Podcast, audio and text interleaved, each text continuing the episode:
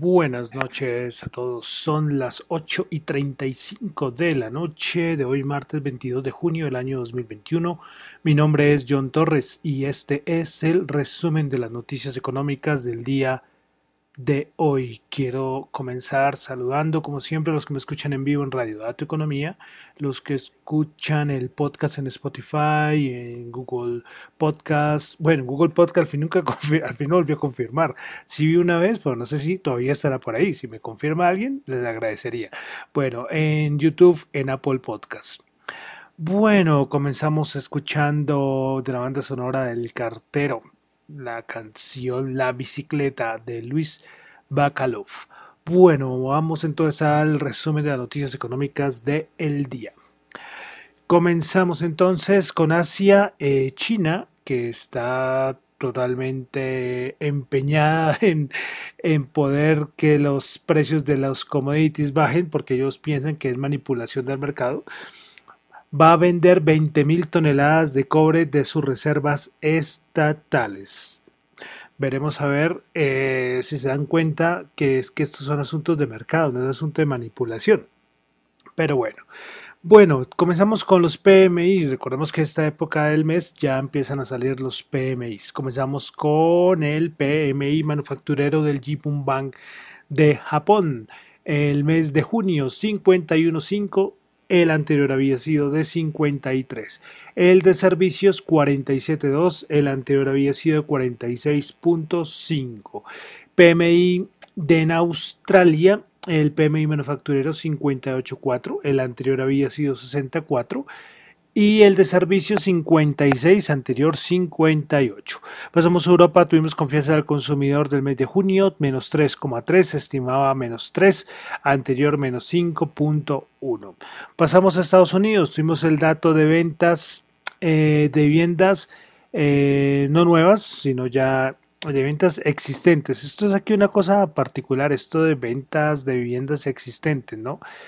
esto es como vivienda que que ya, mejor dicho, que ya lógicamente no es nueva, pero que todavía que está a punto de ya ser como en registro de notaría, una cosa así. Bueno, entonces el dato de mayo es 5.8 millones, se esperaba 5,72. Seguimos en Estados Unidos y es que hoy tuvimos, como ayer les comenté, eh, eh, Jerome Powell iba a hablar al subcomité de, sobre la crisis del coronavirus. Y entonces la, no sabía si era hoy o mañana y fue hoy. Y bueno, vamos a resaltar algunas cositas que dijo Jerome Hayden Powell. Bueno, eh, dijo que una inflación del 5% es algo que no se puede aceptar. Que el exceso de inflación que se presenta actualmente es impactado por eh, es, casi, o sea, un gran porcentaje del exceso de inflación que se presenta ahora es debido a la reapertura económica. Eh, también Powell dijo que el mercado de trabajo y los números de inflación que se están presentando es algo totalmente inusual y que se va a requerir un poco de paciencia para comprender lo que realmente está sucediendo en el mercado. Volvió a decir que la inflación eh, que él tiene una gran confianza de que la inflación va a ser transitoria. Bueno, eh, lastimosamente él dice que no se sabe cuándo va a pasar, es decir, es transitoria, pero no se sabe por cuánto tiempo. Bueno, eh, también habló sobre la creación de empleo, que hay factores transitorios que están impactando la creación de empleo. Todo es transitorio, ¿no? hay algo curioso que me que dijo, él, él, hacía preguntas, ¿no? Y él iba respondiendo y, respecto a una pregunta eh, se refirió al, dólar y para Powell dice que no hay ninguna moneda que esté cerca de competir con el dólar como moneda reserva mundial. Recuerdan que lo que decía Kaplan el día de ayer, que sería muy loco pensar que el dólar va a ser la moneda de reserva mundial por siempre. Pero ¿cuál podría competir? Yo creo que en este momento, lógicamente, competir con el dólar como moneda de reserva mundial hoy, hoy, hoy, 22 de junio del 2021, Powell tiene razón, pero también Kaplan tiene razón en que en un futuro, yo creo que no muy lejano, eh, habrá alguna otra que desplace al dólar. Bueno, eh, continuamos con las declaraciones de Jerome Powell, pues dijo que es improbable que la inflación sea tan alta como la década de 1970. Veremos. Y finalmente, pues que la Reserva Federal está totalmente preparada para utilizar todas sus herramientas para mantener la inflación en, menor al 2%. Hoy dijo algo muy claro, ¿eh? Recuerden que les he dicho que la Reserva Federal mira el PSE más no el IPC. Y hoy lo volvió a decir porque hoy en esta en esas declaraciones le sacaron como una especie de presentación ahí de todo lo que ha aumentado varios sectores de, la inflación. En la inflación, recuerden que nosotros lo analizamos acá, los sectores que más aumento habían tenido. Y aparecieron los, le colocaron ahí como una grafiquita de los carros usados, la energía, bueno, todo esto. Pero él aclaró que ahí eh, que la Reserva Federal mira el PSE más no el IPC. Bueno, dejamos a Powell a Jerome Hayden Powell. Eh, también hoy Williams volvió a hablar y Mester volvió a hablar, pero no voy a resaltar nada de ellos porque no dijeron nada así, nada así súper interesante. Ya sabrán, esos de la línea, de esta línea, pues ya saben lo que, lo que dice, ¿no? Muy a la par con lo que acaba de decir Powell.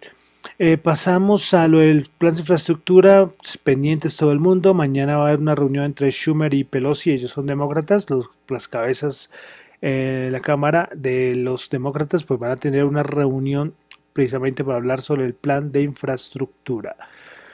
Bueno, pasamos a Colombia, un dato de Colombia. Hoy el DANE informó que en el abril en el mes de abril de este año las importaciones fueron de 4.696,7 millones de dólares, registrando un aumento de 51,7% frente al mismo mes del año pasado. Claro, lógicamente en abril del 2020 eso estaba totalmente muerto. Bueno, dejamos Colombia, pasamos a los mercados. Primero saben que vemos noticias, tuvimos cosita de petróleo, recuerden que hoy es martes y son datos de API. Bueno, petróleo menos 7,1 millones de barriles, se esperaba menos 6,3 millones de barriles. Eh, bueno, otra caída importante del petróleo. Bueno, eh, de petróleo también tuvimos hoy que Citi elevó sus pronósticos para el petróleo, la referencia Brent. la elevó en 4 dólares para este año y coloca su nueva estimación en 72 dólares el barril. Y para el siguiente año la, subió a 8 y la coloca en 67 dólares el barril Bren. En unos días tendremos reunión de la OPEC.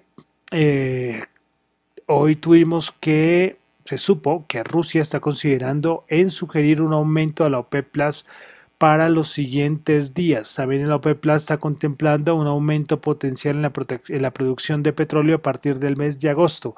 Pero bueno, estos son rumores que siempre se tienen días antes de la reunión de la OPEP.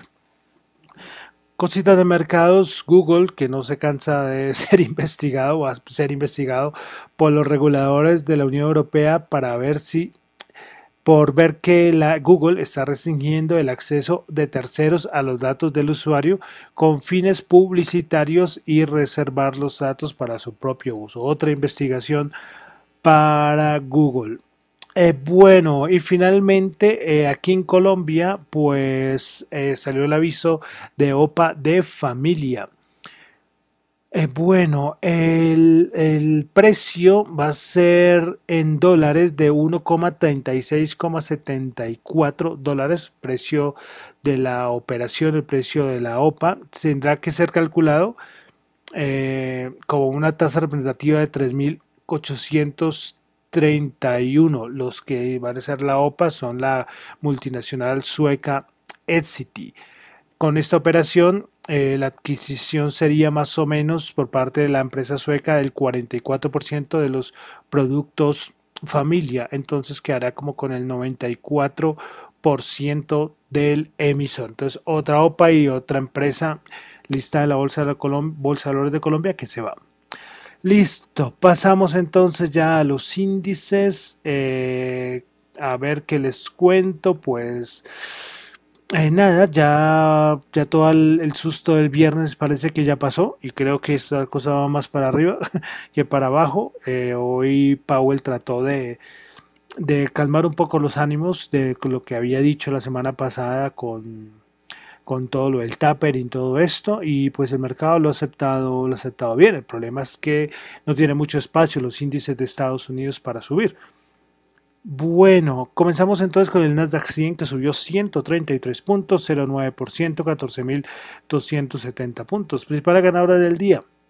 Splunk 11,2%, Peloton 8,3% y Moderna 6,3%. Principales perdedoras, Pinduoduo menos 2%, NetDays menos 1,8% y Biogen menos 1,7% pasamos al SP500. El SP500 el día de hoy subió 21 puntos, 4.246, Principales ganadores del día en el SP500, El Brands 5%, Etsy 4.2% y Cintas 3.2%. Principales perdedoras, Iron Mountain Incorporated menos 3.5%, Energy menos 2.8% y King Realty Corporation menos 2.1%.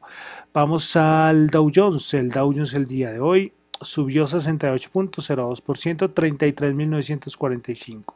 Primera ganadora del día en el Dow Jones, Nike 1.8, Home Depot 1.6, Apple 1.2%. Principales perdedoras, Meranco menos 0.7, Boeing menos 0.6 y Salesforce menos 0.5%. Vamos a la bolsa de valores de Colombia. El MSCI Colca bajó 3 puntos, menos 0.3%, 1.242 puntos. Principales ganadoras, fuimos a Bianca 10.5%. Tarpel 3,1% y el Grupo Energía Bogotá 2,4%. Principales perdedoras, eh, preferencial Grupo Sura menos 2%, Celsia menos 1,7% y preferencial Bancolombia menos 1,6%. Vamos al petróleo, el WTI 72.9 bajó 0.1, el Brent 75 subió 0.2, el oro 1777 bajó 6 dólares la onza. Bitcoin 31.533 subió 31.503 subió 2.255. Este valor sí está bien. Creo que este valor está mal, ¿eh? Este valor lo tengo mal. Sí, creo que este valor lo tengo mal. Porque van 33.935, no 33.000. Bueno.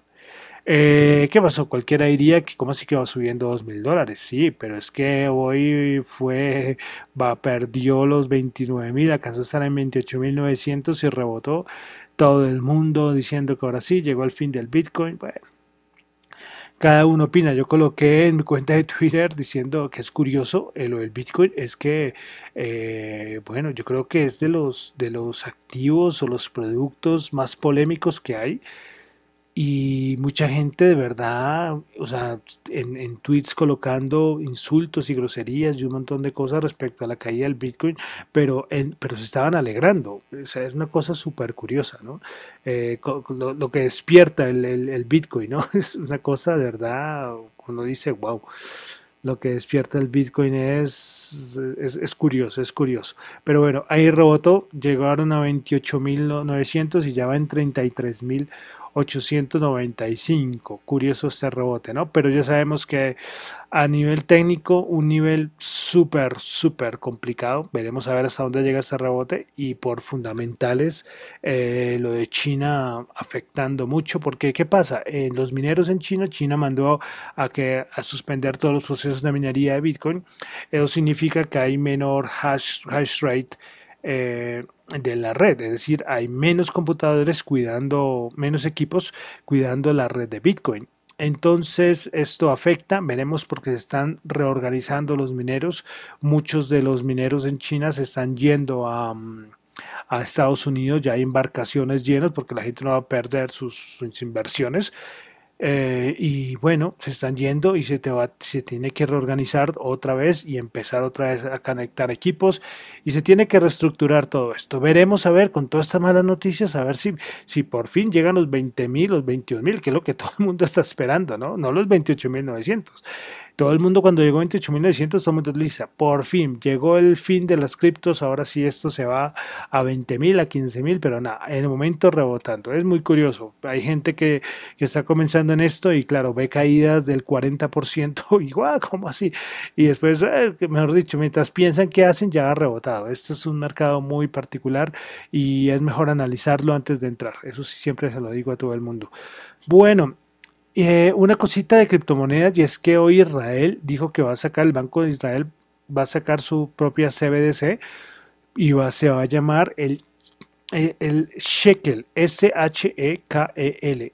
Es el nombre de su, de su moneda, de su CBDC, de su cripto del Banco Central de Israel. Van a comenzar entonces a hacer los testeos y los ensayos. Listo, entonces ya con esto termino por el día de hoy el resumen de las noticias económicas. Recuerden que esto son solamente opiniones personales.